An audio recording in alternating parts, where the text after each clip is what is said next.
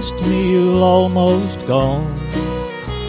But God sent Elijah to make his word known. He said, woman, don't you worry, for God sent me today. And before you even asked him, help was on the way. Just hold on a little longer. Help is on the way. A brighter day is coming for those who believe and pray. Help won't help tomorrow if you give up today. Just hold on a little is on the way.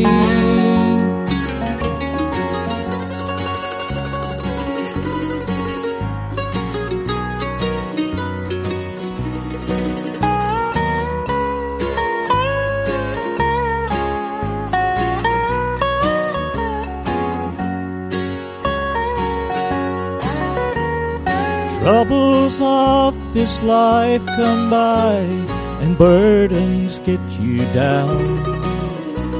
You think no one is listening. You think no one's around. Just remember what his word says. Trust him and obey. Keep your eyes towards the heavens, cause help is on the way. Just hold on a little longer. Help is on the way. A brighter day is coming for those who believe and pray. Help won't help tomorrow if you give up today. Just hold on a little longer. Help is on the way. Help won't help tomorrow if you give up today. Just hold on a little longer. Help is on the way.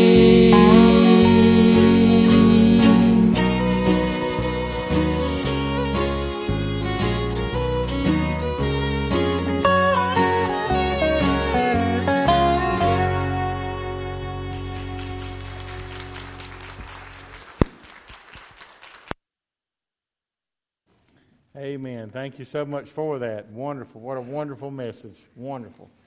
And uh, it's a great day to be together, and, and uh, God's got His hand on us and prepared for us. And as we, we think about what God wants and, and what He's going to do next in our lives, uh, a lot of times, if you're like me, you come out and, and you're thinking, God, I, I read about things that you did in the New Testament, or I hear about things that you did in the past, or like with the passing of Billy Graham a few weeks ago, we, we think about even 50 years ago what God did through him. And a lot of times I end up saying, God, do it again, do it again. Just, just move and, and let us see your hand at work and, and let our community see and understand. The, uh, the scripture that I want us to, to look at today is, is 2 Chronicles chapter 7, first three verses, not the part that you're probably more familiar with, that's uh, down with verse 14 that talks about revival, but Second Chronicles 7, uh, verses 1, 2, and 3. Solomon is, is dedicating the temple. He's been praying, and then these are the words of Scripture in Second Chronicles 7. When Solomon had finished praying, fire came down from heaven and consumed the burnt offering and the sacrifices, and the glory of the Lord filled the temple. And the priests could not enter the house of the Lord because the glory of the Lord had filled the Lord's house. When all the children of Israel saw how the fire came down and the glory of the Lord on the temple, They bowed their faces to the ground on the pavement and worshiped and praised the Lord, saying, For he is good, his mercy endures forever. Let's bow together now. Heavenly Father, we thank you. Thank you for what you do in our lives. And, and God, we, we read about your working and some of the supernatural uh, movement. And God, our prayer is that you would send your fire down on us today and that people would see your glory through us. And God, we would point directly to you. Uh, we offer this prayer now and ask you to speak as we know you do, and give us hearts to hear and to obey. We pray this together now in the holy name of Jesus Christ. Amen. This scripture talks about the fire coming down. And in our lives, you, you may have one at home. Most people don't have them anymore. But it wasn't many years ago that we had fireplaces for more than just to look at. And you'd put a roaring fire in there and, and the, with real wood, not, not gas. And you put the wood in there and, and you watched it be consumed and, and the, the, the dried out wood became, in time, glowing embers and, and then later on ash that was the residue. As a kid, I could sit for hours and just watch the fire burn. And I remember at camp, every time we'd go to camp, we we always wanted to have, hey, let's have a campfire. Whether it was Boy Scouts or whether it was just a bunch of guys going hunting or whether it was a youth camp, we wanted a campfire that we could sit around and, and we could watch it, watch it glow and, and just watch what happened and feel the warmth that comes from it. You know, it's, it's not always something that, that we have at home anymore. And I remember when I was a teenager, some thereabouts, my dad got a fireplace insert, which is, is a lot more efficient because it had the blower fan and it would put the heat out. And I, I came home one day and he was so excited because it is more efficient. And I thought, why do you want to do something like that? You know, when we can't look at the fire, it's just a cast iron box. Well, it did. It worked. It made the house hot, so it, it worked. But you couldn't see the fire anymore. When we talk about the church in America today, if we were to poll people on the outside as to what's going on and, and why they're less interested in being a part than they used to be a generation or two ago, that might be what they would tell us. Is to say, I can't see the fire anymore. You read through Scripture in a lot of different places, God always had an open fire. Moses in the burning bush, well, it was an open fire. Right out there, right out there in the middle of, of nowhere. What's going on? This bush isn't being consumed, but it's on fire. A burning bush fireplace. And then you, you look a little bit further, and you've got Elijah on Mount Carmel, one of the, the great, great, great stories of the Bible where the, the priests of Baal were, were criticizing and ridiculing God, and Elijah was standing up, and, and God sent down fire from heaven and consumed the, the, the waterlogged animals and wood and everything, water in the trenches and everything. The fire came down and not only consumed the offering, but it lapped up the water in the, the trench. I, that's always been an incredible. I wish I'd been there that day. And I would have liked to have seen that. And then here you've got Solomon. They're dedicating a new temple and they've built it. It's been, it's been years in the making, collecting the wood. His dad collected the materials, and, th- and then Solomon uh, has, has built this temple and he's praying. And it, and it says again, when he'd finished praying, fire came down from heaven, consumed the burnt offering, the sacrifices, and the glory of the Lord filled the temple. The priest could not enter the house of the Lord because the glory of the Lord had filled the Lord's house. Oh my goodness. I mean, you think about that scene, and, and the, the temple that they dedicated to God is so full of God that they can't even go in. Because His glory's got the place filled. And then in, in verse 3, when the children of Israel saw the fire came down and the glory of the Lord on the temple, they bowed their faces to the ground on the pavement and worshiped him, saying, He's good and his mercy endures forever. You know, as, as much as, as we like fireplaces, it, it warms, it provides heat, it prepares, like if, if you want to prepare food, you put the food in the fire or, or above it, around it. It prepares it so you can eat it. Fire does so many things. It, it cheers us up. And when you think about the church today, and what we're doing and what we long to see God do in our communities. That image of fire is, is one of the best ones. That's what we want God to do here. That's what we want Him to do in our lives. And then it to spread, because fire also, and Jonathan's a fireman, and, and we want it to spread in a controlled manner. I mean, you've seen people burn their fields, and, and all the time it gets away from them. And they probably they called Jonathan, and you got put out the fire that I started trying to burn up the corn or, or whatever, or the hay field, and then it gets away from them. Fire is hard to control in a physical world. But how incredible would it be if the Holy Spirit of God took such control of Conway Baptist Church and the individuals of Conway Baptist Church that spiritually that consuming fire of God enveloped this whole area and we could no longer control it. That God's doing things, and, and then you'd be calling Jonathan not to put it out, but you say, hey man, you can't miss this.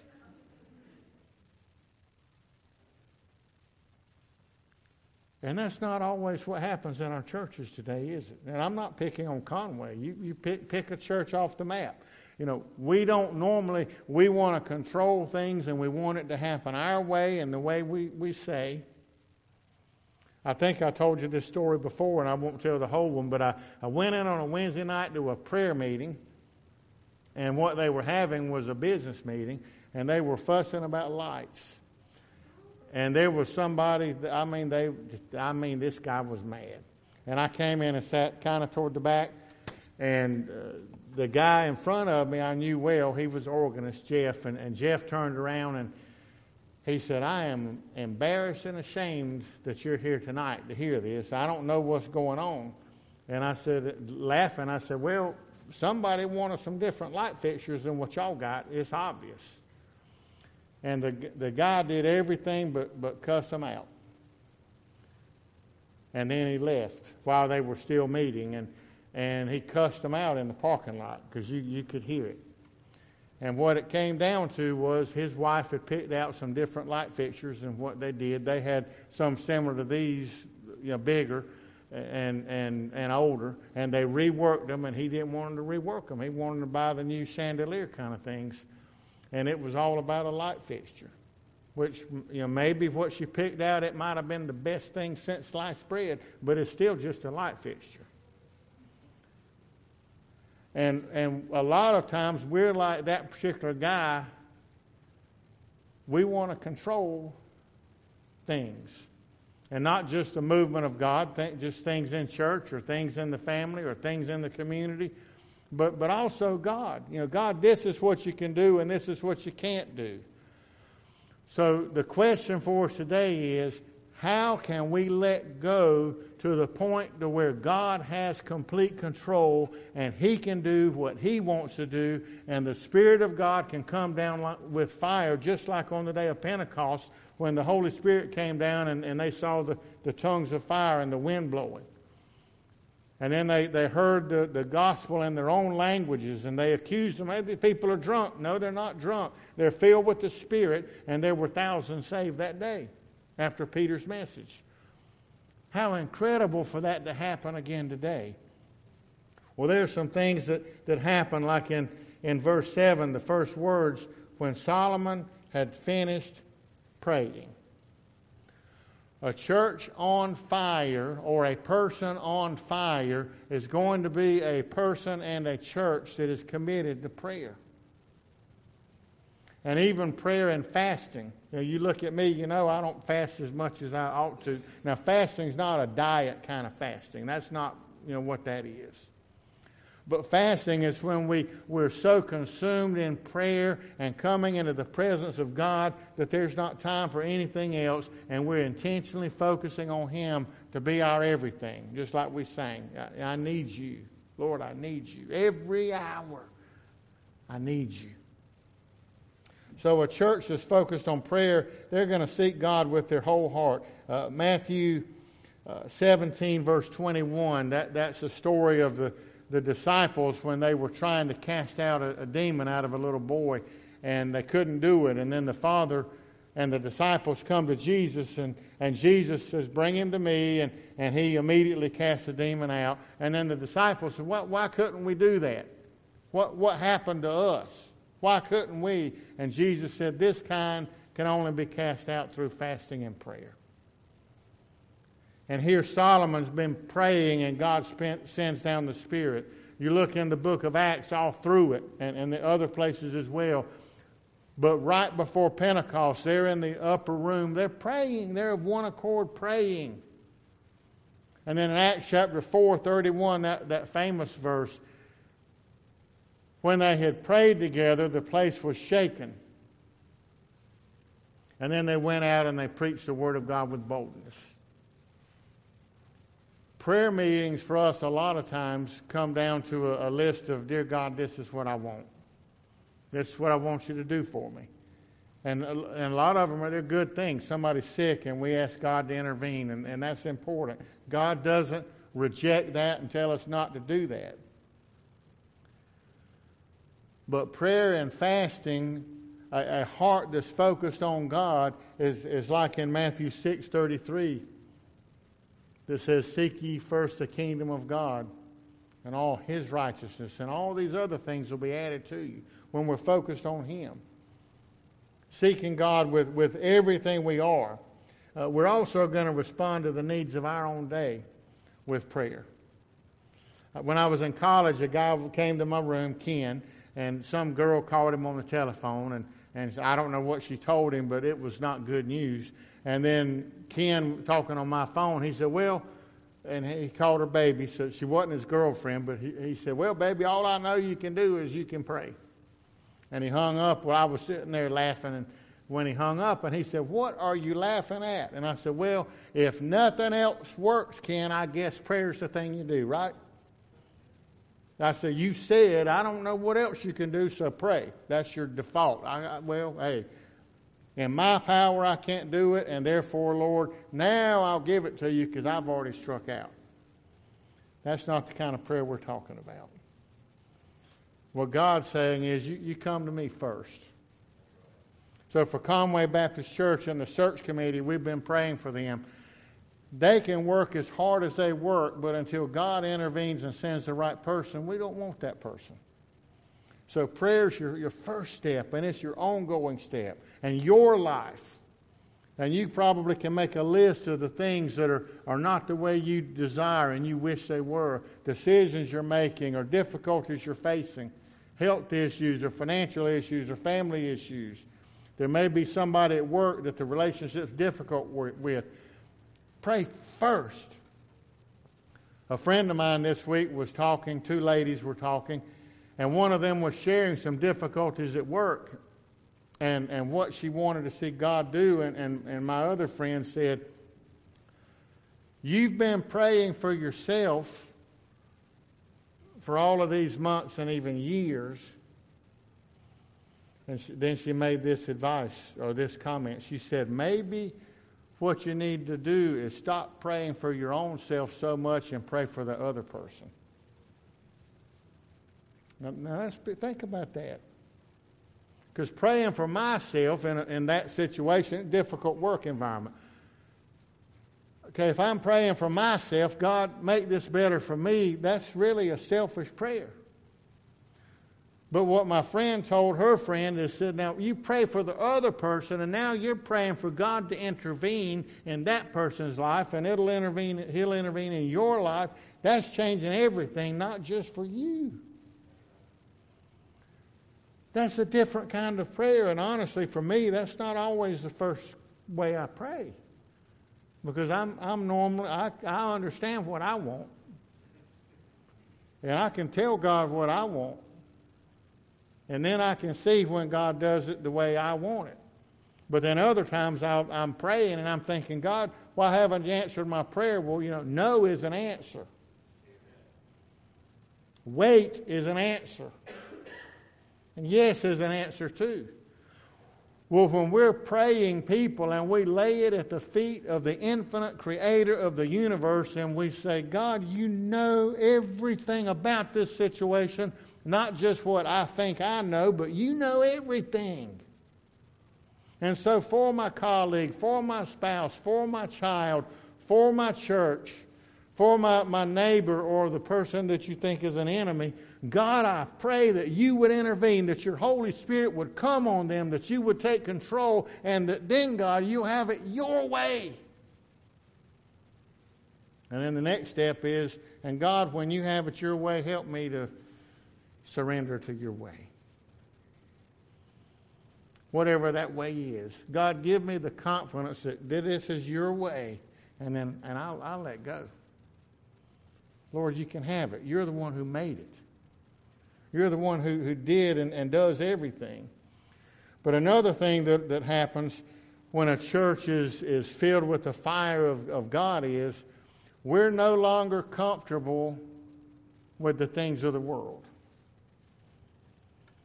Now, I, love the world we, we live in as far as having you know, heating and air conditioning and a car or truck that drives and the, the modern comforts. Those are some great things. But when Scripture is talking about the things of the world, it's talking about the carnal, the fleshly things as opposed to the spiritual things. And, folks, isn't it true that a lot of times in our lives our focus is on the fleshly things and not the spiritual? That we want what we can see and what we can touch. A, a friend of mine this week, in, in talking about us, the United States, he said, we want, we want bigger and better. Give me a better job and a bigger house and a bigger car and a bigger paycheck, and everything's good. But spiritually speaking, no, that doesn't mean everything's good. That means you got a bigger house, bigger car, bigger paycheck, and a better job. And it might be that God blessed you and gave you those things. It's entirely possible. I spent four years with the International Mission Board in Italy. In the years I was there, and it may still be true, but a little bit less so now, but in the years I was there, the mafia ran Italy. So when you had more money, that typically meant that you were more in with the mafia. It didn't have anything to do with what God gave you, it was what the mafia gave you. And they did control things. And so you could compromise with them I had a, a guy in my building who they wanted you to. Uh, he, he, would always. He claimed he was a lawyer. That's what. That's what he said. Or he worked in law. Excuse me. I work in law. Are you a lawyer? Well, no. And immediately I thought, all right, I'm afraid I probably know what you do. And then he's always gone, and he came back with stuff, you know, bags of oranges, and and he had a can of tuna that was that big, you know, one time. And tuna, this is 30 years, 20 years ago, it was expensive. The little cans like we would pay a little bit for at the store, they were five or six bucks for that little old can back then. So that big one he had, you can imagine, you're talking a 50 or 75 dollar can of tuna. He came back with stuff all the time. And then eventually the, the tailor that, that you know made clothes downstairs, I started asking him, I said, Tell me about Parolo because I'm, and this is not the Parolo tours now, that's a different. But, but I said, Tell me about Parolo because something's fishy. And he said, You already picked up on that, huh? I said, Mm hmm. And he said, You know how he said he works in law? Yeah. He said, Well, maybe it's some kind of type of law enforcement because he's a collector for the mafia. He goes and that stuff he brings back, that's your, your, your, your bribes, your your extortion money. And so I said, Well, Renato, what, if, if you were to give him money, oranges or tuna, whatever, when you're giving him stuff, what are you paying him for? You're protecting yourself from what? And he said, from him or them. Well, if, if we're loving the things of the world and we're going to live for the things of the world, then we're basically going to acquiesce to Satan and we're going to do whatever we got to do to get more out of this world. And if it means surrendering things to Satan, we'll do it to be protected. And what God's saying to us is, no, love, love me more. Love me enough that you're willing to let go of everything and say, no, I'm your protection.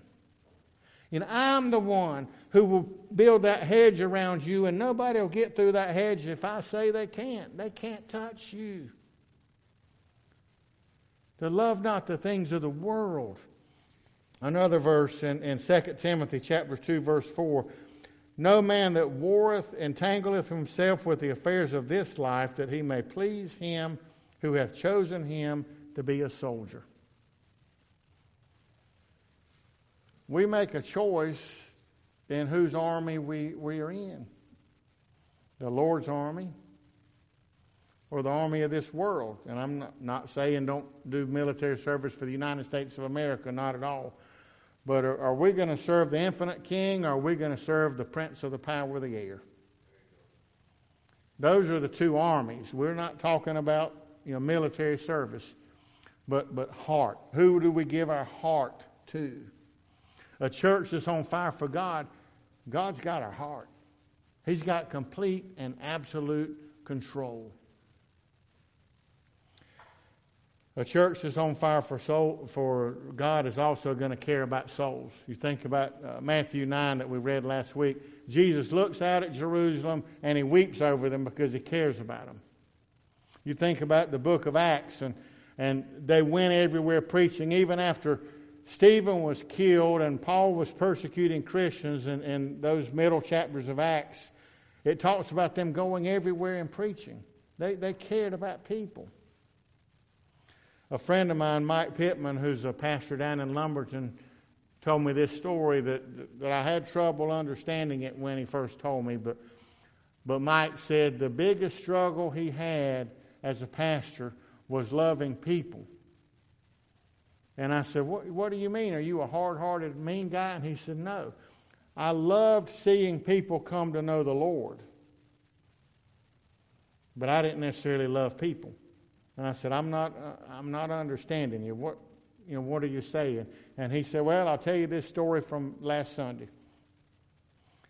And he, he hit on the hot button issue of today. He said, There's a, there's a homosexual guy, openly gay, that's coming to my church. He said, In the past, my desire and my love for him will be focused on the fact that he come to know Christ, but I didn't care about him. And he said, But last Sunday, he said, we were in the bathroom, two sinks. He said, We're washing our hands side by side. And he said, Now that guy, Mike told me, he said, That guy doesn't stand for hardly anything I stand for. And he said he's eventually going to get mad at me, and he's going to end, end up probably you know, leaving the church. I'll say something one day, and he'll say, "That's enough," or he'll commit everything in his life to Christ. He said those are the two options. He said, but I can honestly tell you, I love that guy in the Lord. I want the best for him in life. He said, so we're in there before church one Sunday. He said, we're washing hands. And he said, I looked over at the guy and I said, Buddy, I'm, I'm glad you're here. It is good to see you today. I hope you've had a good week. And I said, But Mike, you, you would have said that before. And he said, Yeah, but here's the difference. The guy looked back at me and he said, I know you do. Even though he's rejected everything I've taught and everything I've preached, he knows I love him.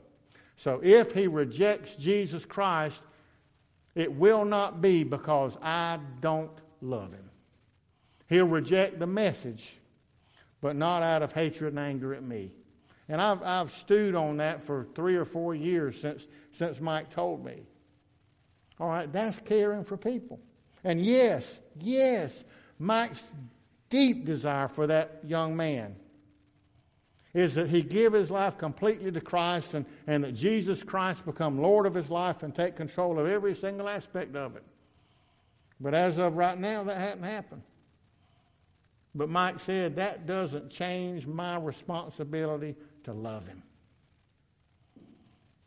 And then he said, It's hard to do when somebody's openly living a life that rebels against everything you believe. But it's the calling God gave me. And I, I, looked at Mike. I've known him for 25 years, and I thought that, that's that's a mouthful. That he's saying we need to love our community to the point that we're like the story I told you last week from Armenia. When you you walk into a cold room, and we went into a church, and there'd be you know one uh, gas, and I called it a radiator, but it wasn't a radiator. It was the gas, you know, one brick heater, which isn't enough for a you know big room. So you walk into the big room and you got that one little heater and everybody was drawn to it. What Mike was saying is, I want that guy drawn to the love of Jesus Christ that evidences through me, and he isn't going to see that in the world. And I want him to be drawn to it and to understand that, yes, Jesus Christ changed my life, and the reason I can love you is because Jesus Christ loved me when I was a sinner when I was rebelling against him, when I turned my back on him, when I was uh, filled with sin. You know, read Romans 5 8. Christ showed his, God showed his love for us, and that while we were yet sinners, Christ died for us. For us. And not because we were good enough, he was, would give his life because we'd earned it but because we were desperate enough, there was no other way for us to God other than through Jesus Christ. That's love. So a church that's on fire is going to care about people. Uh, a church that's on fire is also going to accomplish great things for God. John 14, 12 says, Jesus said, Truly, truly, I say to you, he who believes on me, the works that I do shall he do also, and greater things than these shall he do. That's where we get to what we, we looked at a few weeks ago when God does things at Conway Baptist Church that no human being can explain. There's not a revival that we worked up from here. We did things and we worked things and we, we publicized and communicated enough and, and got people to come and we worked hard enough that we accomplished certain things.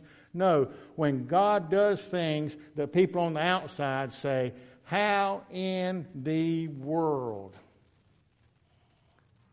did that happen at Conway Baptist Church?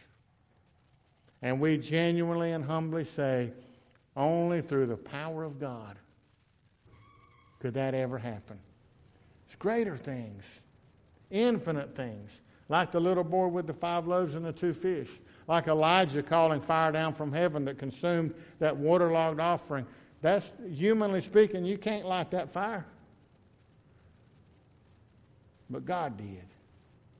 So when God does things in our lives and through the life of Conway Baptist Church, and He takes complete control, it's greater things. I had a, a, a summer youth worker one summer uh, named Daphne, and she came, and there was a there was a big church down the road, and then there was was our church that was uh, you know white siding church. It wasn't small; it was close to this size and that weekend, she was just real, real quiet and, and didn't say much. She was visiting. And she had a friend that was visiting the bigger church down the road. And so uh, Saturday night, we were sitting on my porch, and I said, Daphne, I, I know, I think, what's going on in your life. You're, you're looking at this building, white siding building, uh, you hold a couple hundred people packed. And you're looking at the one Tiffany went to that's twice as big and is a lot newer and is big brick with the brick cupola and, and all and you're you're wishing you were there instead of here. And she just looked at me, deer in headlights, you know, kind of thing. And I said, I'm, I'm going to promise you something. If, if you're willing to take the step to come and join us for the summer of, of 1999 is when it was. I said, if you're willing to come here and join us by the end of the summer, you're going to praise God that He brought you here because of the things He's doing. Because I can't put a lot of it on paper. You know, people would ask, how do you how do you build a youth group? And I've joked with y'all before, but you know, you get we had some some beautiful young ladies, and all the guys wanted to come see them. That works for a week or two, you know. But but so a lot of the things that were happening, I, and, and other pastors would say, "Well, what's going on?" And I honestly had to say, "I don't I don't know." There are people that come and they've been in town all, they've known this church and they've known me for years, and I don't know, one day they just show up. Because God brought them here.